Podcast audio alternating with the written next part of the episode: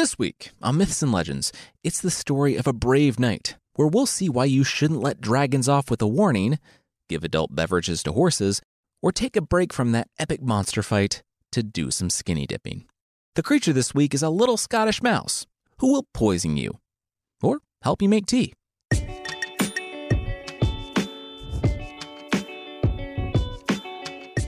This is Myths and Legends, episode 210 Dragons, Dragons Everywhere.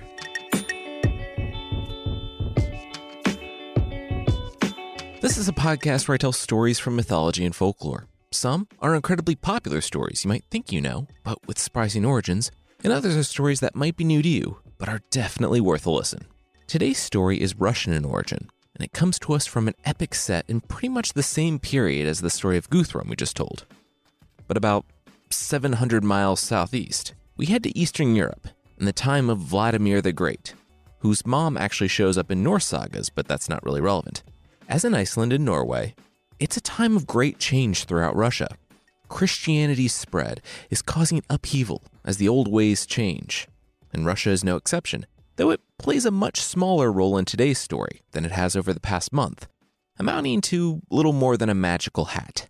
Anyway, we start today not in the worlds of kings or czars, but with a peasant family, just as a young man hears the call to adventure and sets out on his own.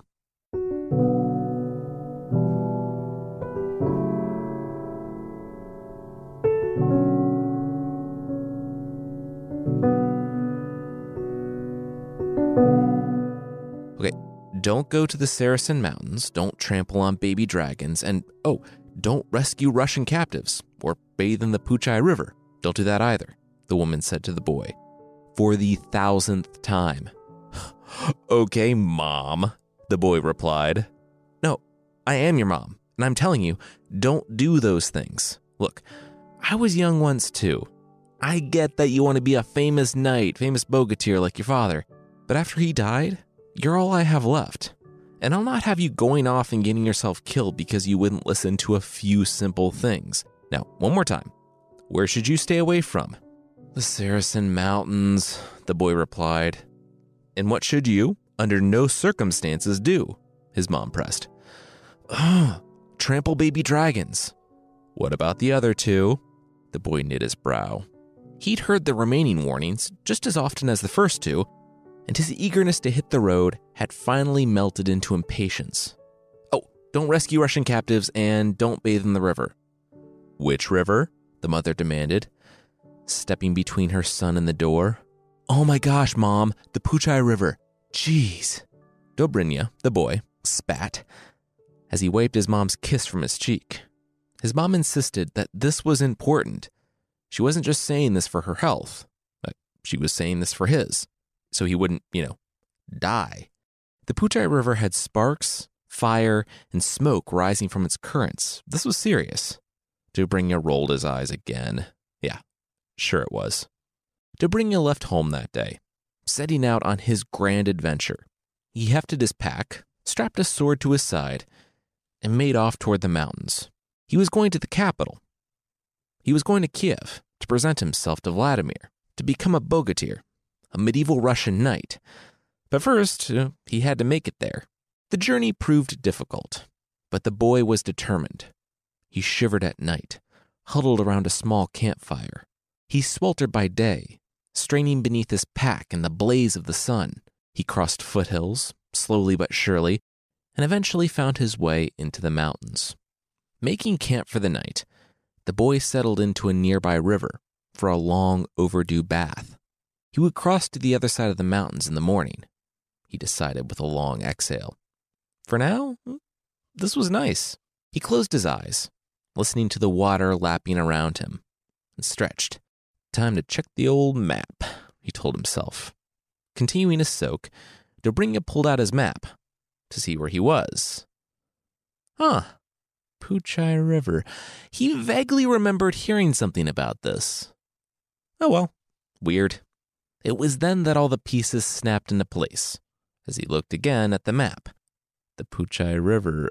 Oh no, the Puchai River. This was in the Saracen Mountains. Oh boy. His mind flashed to earlier that day when he was making his way through a mountain pass. He'd heard a snarling, but like a small, cute snarling. So he parted some leaves and found a whole brood of recently hatched baby snakes. Except those snakes had legs, tails, and like three or four heads apiece. On second thought, those might not be snakes at all. They were dragons. Epic hero that he was sure to be, the boy had bravely raised his hiking boots and crushed the nest again and again until all 12 snarls fell silent. He'd nodded to himself. Even the best bogatyrs hadn't killed six dragons, and that was only half the number he had just killed. Of course, they would be a lot bigger on later retellings, but you know, you're welcome, world, Dobrynya said to himself as he scraped baby dragon off of his boot and continued on up the mountain. Now, however, he was restless as he sat in the river. He had gone to the Saracen Mountains, bathed in the Puchai River, and trampled baby dragons. Uh, well, the trample was generous. Stomped on was a little more accurate. He felt like trampling implied walking or movement. Also, he was here in the Puchai River and saw no fire, sparks, or smokes rising from the currents. Mom had been worried about nothing. It was just a river with a beautiful mountain scene, some frogs, fish, and a 12 headed dragon sitting next to him. Dobrynya settled back down into the water to close his eyes. Wait, his eyes snapped open and the dragon roared. 24 eyes stared down at him as Dobrynya pushed away from the shore. An attempted smile plastered below those panicked eyes. When bravely murdering baby dragons in their nest, it might have been a good idea to give a thought, like any thought whatsoever, to the mother of said baby dragons. Because she was here, right now, and she didn't come to play. She hissed that she would kill Dobrynya for what he had done. She would crush him, and then she would carry him away as a captive. At this point, Dobrynya probably would have shared that Mama Dragon should really reverse those threats to be the most effective, but he was already underwater. The dragon had trampled his campfire and wholly occupied the shore with all of his gear. So as he scrambled naked from the opposite side, he took solace in knowing that, despite it literally costing him the shirt on his back, he had gotten away. However, all satisfaction was short lived because the angry dragon immediately started wading across. Dobrynya darted left and right, but found no means of escape. Fine then. His only option was to stay and make a stand. After all, to be a hero, he needed to act like one, get his head in the game. Unfortunately, this little pep talk ate up the remainder of the dragon's travel time, and soon she was upon him. Dobrynya jumped and rolled backwards, not at all intentionally, and reached for the first thing his hand found a hat.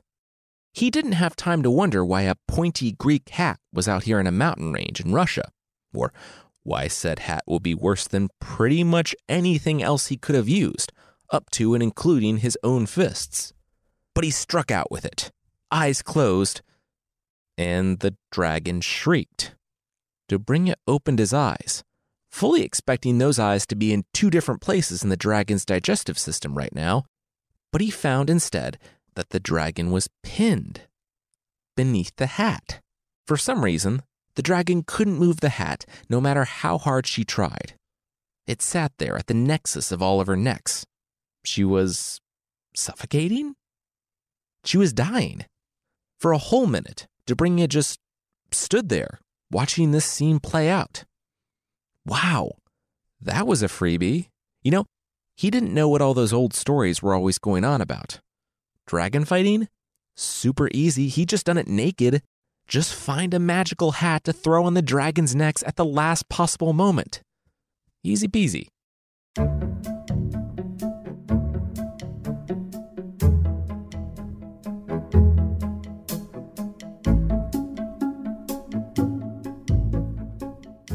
Now, if you're wondering about the hat, well, so was I the first time I read this story. But then I dug a little deeper. The hat, specifically Greek in origin in this poem, is thought to represent the ongoing Christianization of the region. So, this isn't just a magically heavy hat, but rather a symbol of God, and thus God's power coming down completely on a traditional symbol of evil, the serpent. Dobrynya didn't know any of that, though. And so, as he sat there, naked, watching the dragon suffocate and die under the literal and metaphoric weight of the hat, he grew bored. I mean, yeah, this thing was dying, but it sure was taking its time getting there. Maybe he would just lift up the hat and talk to it a little. You know, while it died. Personally, I was expecting a dragon, a monster, and an actual symbol of evil to be a little, you know, evil. Instead, grappling with her own mortality, the dragon was already on to stage three bargaining. She begged the very obviously strong and still naked knight why hadn't he put his clothes on yet? She begged him, please. She had already lost her children today. Show her mercy, and she would be like his sworn sister. She wouldn't fly to Holy Russia. She wouldn't carry away the Christian people, and she wouldn't take any more Russian captives. The dragon that had seemed so powerful, so fearsome, was now pitiful. She was begging for her life, pleading. Dobrynya stood up straight. He would need her to pledge that she truly would not do the things that she had just promised not to do. The dragon, of course, agreed. And so, Dobrynya lifted the hat. Immediately, the dragon scrambled out from beneath its weight, unfurled her wings, and took to the sky. In moments, she was gone. As Dobrynya finally dressed, he nodded to himself. Being a hero felt good.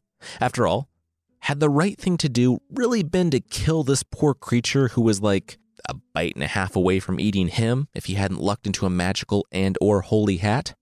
The answer to that, of course, is absolutely. If you're in any western medieval story and you have a shot to kill a dragon, you take that shot. Full stop. Dragons are liars, a fact that Dobrynya learned when he made it to Kiev under the rule of the Tsar, Vladimir, not long after his arrival in Kiev. Dobrynya sat down to a feast. Apparently, his mother's reputation preceded him. She was the honorable widow Eufemia Alexandrovna, and a mere mention of her name had earned Dobrynya an audience with the Tsar. It was at the feast that night.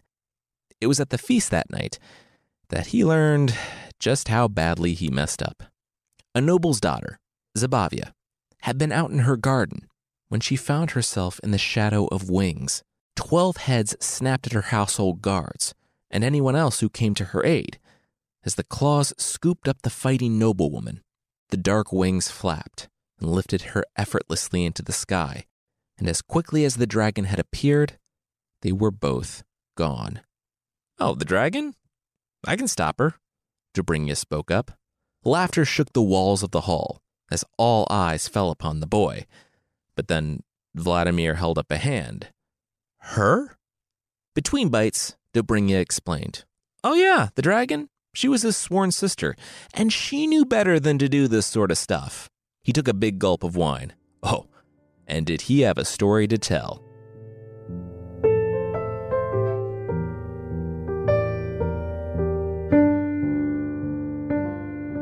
Dobrynya shared his recent adventure with the entire hall. And that's how I ended up here at this table. I said, and that's how I ended up here at this table. A bench scraped the floor in the back corner, but all else remained silent. Not knowing what to do, Dobrynya started to repeat his last line a third time, but Vladimir broke in with a sigh. So, he said, if I have this right, you were lucky enough to have a dragon pinned under a magical hat, completely dead to rights, and you just let her go. Vladimir tipped his face forward, staring straight at the boy. Dobrynya nodded. He could really see how that didn't sound great. Okay, Vladimir said, rising to his feet.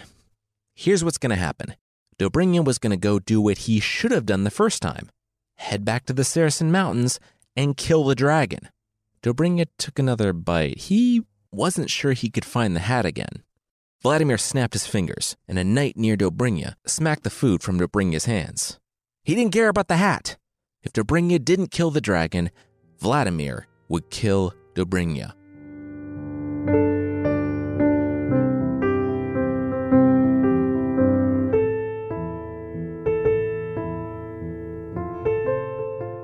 We'll see Dobrynya, the self described dragon slayer, actually have to fight a dragon, but that will be right after this.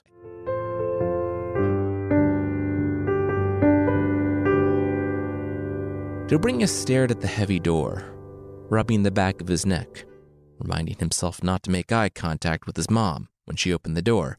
Hey, so. So you did exactly what I told you not to do, and now you have to go fight a dragon? His mom asked. Maybe, Dobrynya replied. Come inside, son. At the table, the brave knight was in tears. Now he had to face this dragon, but he didn't have a sword or a spear or a horse, and everyone was mean to him, and his mother embraced him. He was an idiot, but he was her idiot. She told him to get some sleep. Tomorrow, she would help him get ready. There's not mucking out the horse's stalls, and then there's letting manure pile up until it's up to your horse's knees. Dobrynya looked at the horse, who had long since given up trying to move at all in his stall, and was now resolutely chilling in like two feet of solid waste. Why didn't we ever clean this out? Dobrynya asked. His mother looked at him. It was on his chore board. What, chore board? Exactly, the mother said. Look, Dobrynya wanted a horse. This was his horse. He just had to get him out of the stall and clean him up. He had been a brave horse in his time, back when he served Dobrynya's father, and he would serve the son well, too. All right, get to work. And he did. Dobrynya pulled the horse from the filth of the stall, one sucking hoof at a time, and soon the horse was free. He picked the hooves clean, noting the miraculous lack of thrush, and then, of course, gave the horse some mead. Then he took a nap. His mother roused him in the early afternoon, asking if the horse was ready to go. He shrugged, saying that he scraped some of the poop off of him and gave him some alcohol, which I'm pretty sure are the only necessary steps when it comes to horse ownership. So, yeah, he was good. Annoyed, the mother shook her head. She had something for him. Two things, actually. The first was a whip. It was made of seven kinds of silk. If the horse, named Burko, refused to gallop, Dobrynya was to smack him until he did. On the rear, on the head, between the ears, hit him until he goes, she instructed. I'm starting to think our family doesn't actually know how to care for horses, Dobrynya muttered. But he fell silent as his mother unwrapped her next gift. It was a spear. His father's spear. The day has come. With this spear in your father's horse, my son, you will go to the Saracen Mountains. You will trample baby dragons, and you will rescue Russian captives, the mother said, presenting the weapon to her son. There was a long pause before Dobrynya spoke up. That was pretty much the exact opposite of what she had said the first time when he left. Oh, what did she want him to do? Exasperated, the mother pushed the spear closer to her son. Yes, it was a different speech to illustrate how he had grown. It was now time for him to do what he couldn't do before take his father's spear and kill the dragon. But no, just ruin the dramatic contrast, sure. Here, take the spear and whip and get out of here on your drunk horse. It took a few hours and a cup of coffee, but soon Dobrynya and Burko the horse were on the road, heading for the Saracen Mountains to kill the dragon and make things right.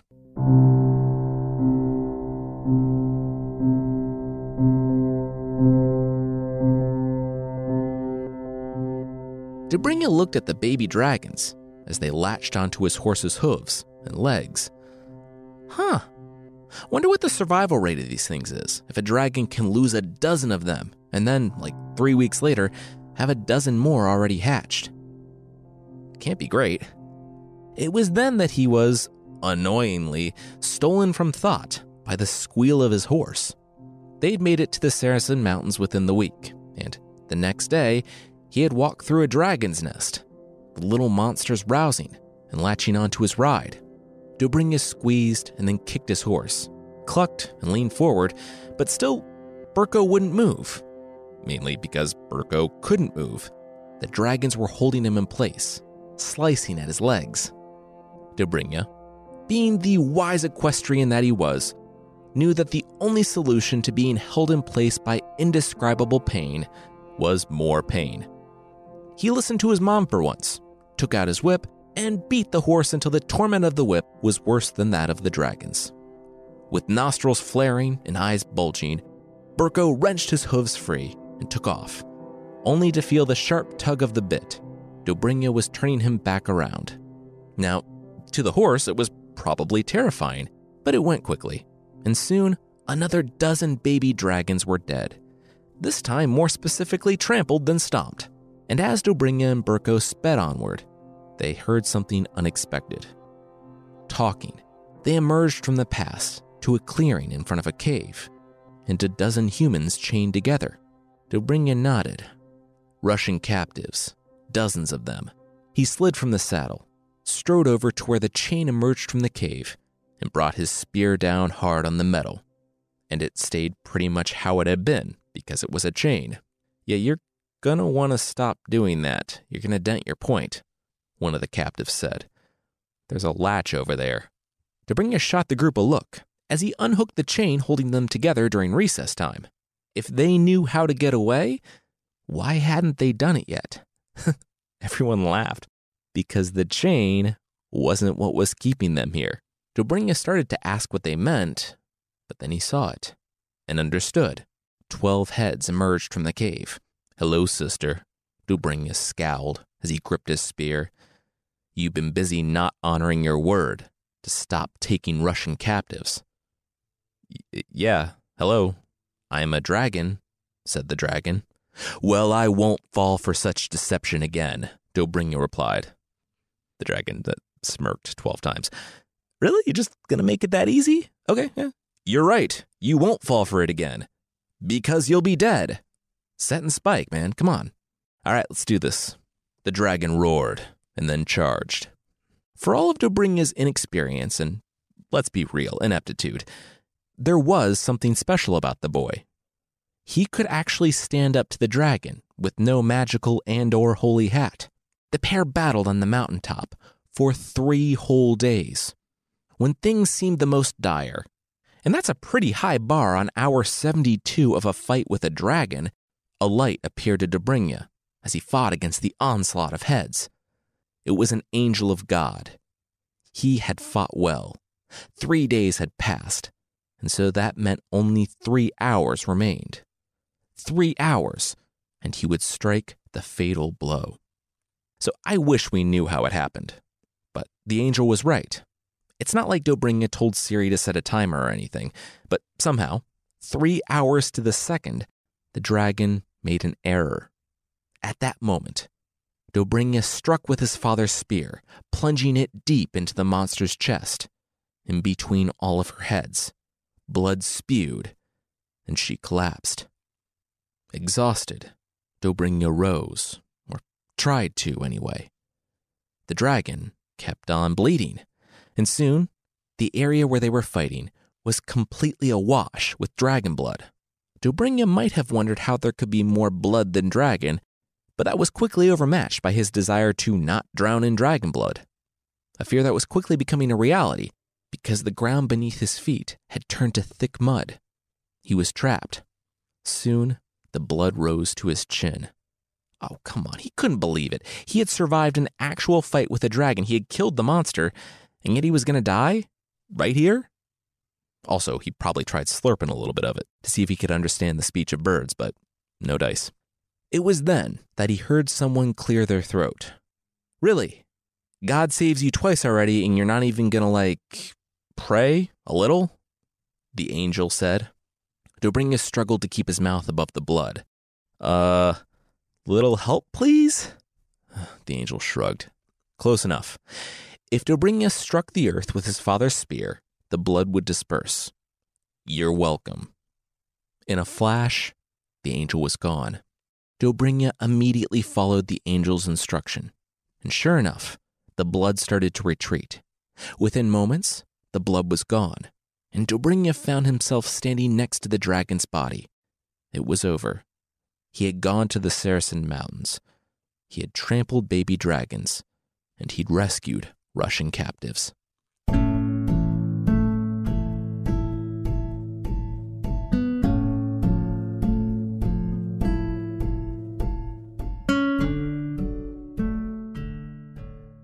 Dobrynya did end up rescuing the nobleman's daughter in the end, and on their way back across the plains, they came across another bogatir, a fellow knight, it was like when your friend offers to pick up the check right after the waiter leaves with your card. Oh, this guy was just coming out to help. Oh, he already did it. Ah, oh, bummer. Oh, next time, next time. And, of course, this bogatir had to take back the noblewoman. Because Dobrynya wasn't of the woman's same social class, and this story can apparently suspend disbelief for a 12 headed dragon that bleeds like an oil tanker, but not a peasant marrying a noblewoman, Dobrynya entrusted the safety of the noble's daughter to his fellow bogatyr for the final leg of the journey. Can't have the two fallen in love. As for him, well, he was going to rest. Three plus days of fighting a dragon eh, kind of took it out of you. So the boy took some time off, and after he had recovered, he decided to make his way to Kiev for his hero's welcome. Breaking camp, he leapt atop Burko, whipped his horse, and rode. But he was not alone. Out of the corner of his eye, there was another rider. First, it was a speck on the horizon behind him, kicking up dust from the road. But as the rider drew closer, Dobrynya could see that this man, this man, wore women's clothing.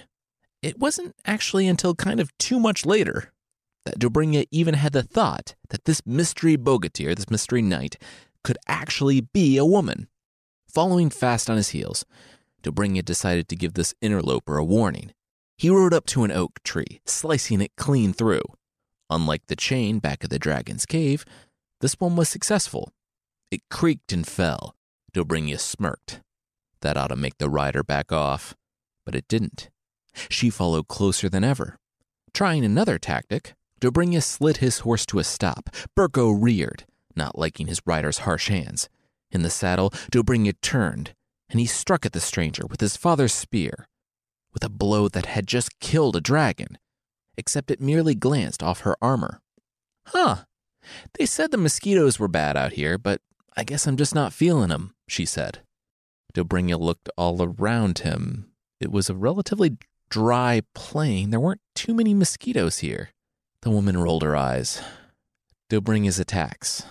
Those were the mosquito bites. It's it's an insult. Oh, oh, oh, oh, got it. Good one, Dobrynya said, turning slightly pink.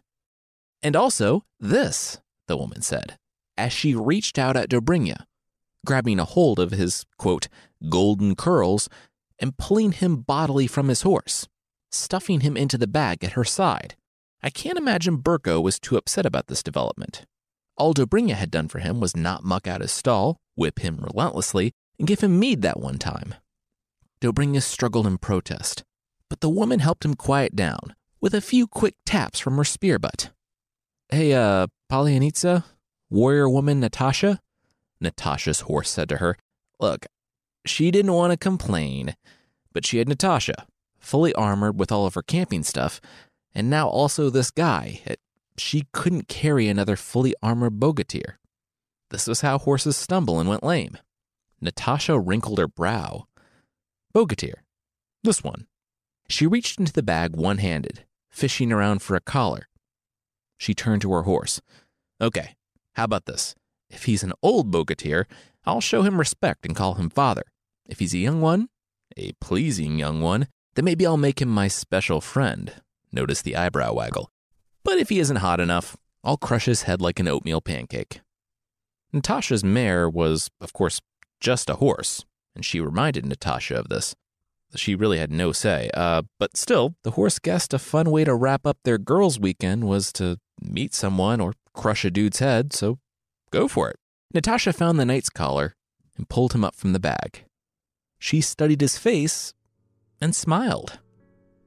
Dobrynya?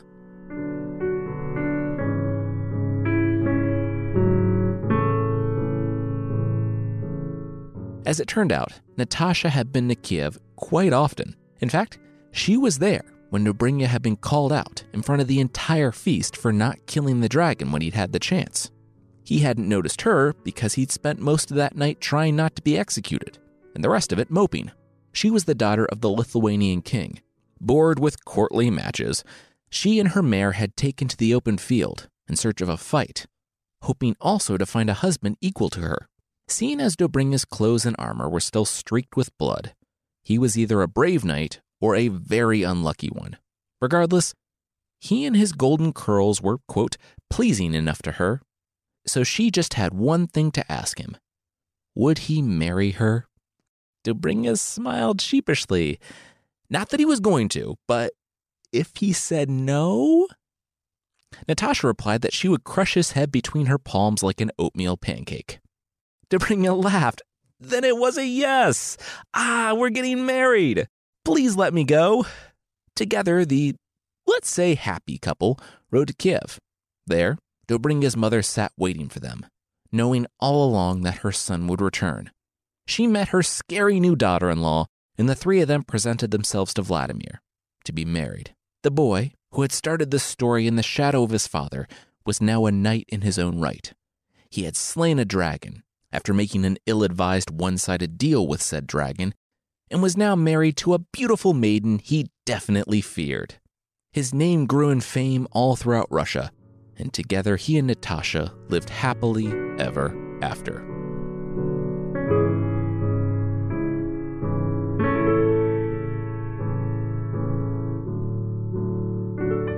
Until Dobrynya decided to step out with a witch.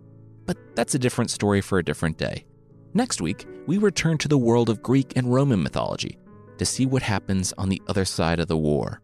We'll follow Aeneas as he scoops up his dad and all the treasure he can carry, flees burning Troy, and takes off into the night to found an empire. Eventually. If you'd like to support the show, there's a membership thing on the site. For less than the price of a clear shower curtain built with pockets for your phone, tablet, and all your tech, so you can lather, rinse, scroll, and repeat, you can get bonus episodes and ad free versions of the show that you can use outside of the bathroom. Hey, and even in public. Check out mythpodcast.com slash membership for more info on the membership. But hey, if you'd rather support through something you can wear and hold in your hands, we also have a little merch shop full of screen printed tees, stickers, posters, and other cool stuff. Sometimes there's even limited run things we make by hand. For this and more, head over to shop.bardic.fm or see our links in the show notes.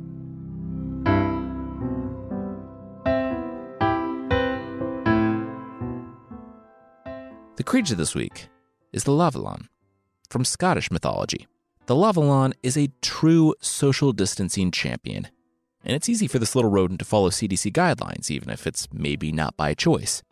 You see, just by minding its mousy business, this noxious little creature kills everything human, plant, or animal in a 40 yard radius. And if the dripping poison goo or squirting deadly saliva don't get you, its toxic breath surely will. Found in deep lakes and rivers in northern Scotland, the lavellan is a large headed rodent that can be as small as a shrew or as large as a gnome, which is now a new standard unit of measurement if you didn't know. Although it's small, it's hard to miss, because once it settles into a new spot, it can turn even the loveliest of areas into a barren wasteland within weeks. Even other creatures typically immune to poisons will not survive this furry death trap. When farmers would notice their land, cattle, and neighbors dying suddenly, they would head out on a lavellan hunt. So dangerous was this that songs were written about it, warning people to just not. In an ancient version of the Rules of Myths and Legends, the song warned against going into their version of the Dark Forest, quote, lest the Lavellan come and smite you. Side note, should we make a Rules of Myths and Legends song? Probably. But like so many other characters from mythology, farmers would disregard the rules and head into the wilderness despite the dangers. Why? It turns out that the Lavellan is both the problem and the solution. If they could catch this stinky little guy, they could soak its skin in water and make a brew fit for curing their horses and cattle. Because who doesn't think of giving poison rodent skin tea to sick animals? Is the Lavellan just a messy little fellow who keeps moving from place to place looking for a friend? Is it a creature who just wants to settle down and doesn't know why people are always out to get him? If so, let's hope that someday it finds another toxic friend of the mousy order so they can settle down in a barren valley all their own. Just as long as it's far from everybody else.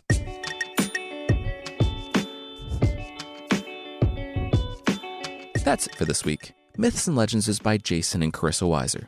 Today's Creature of the Week was written by Trisha Harris Evanson. Our theme song is by Broke for Free, and the Creature of the Week music is by Steve Combs. There are links to even more music, membership, merch, and more in the show notes. Thank you so much for listening, and we'll see you next time.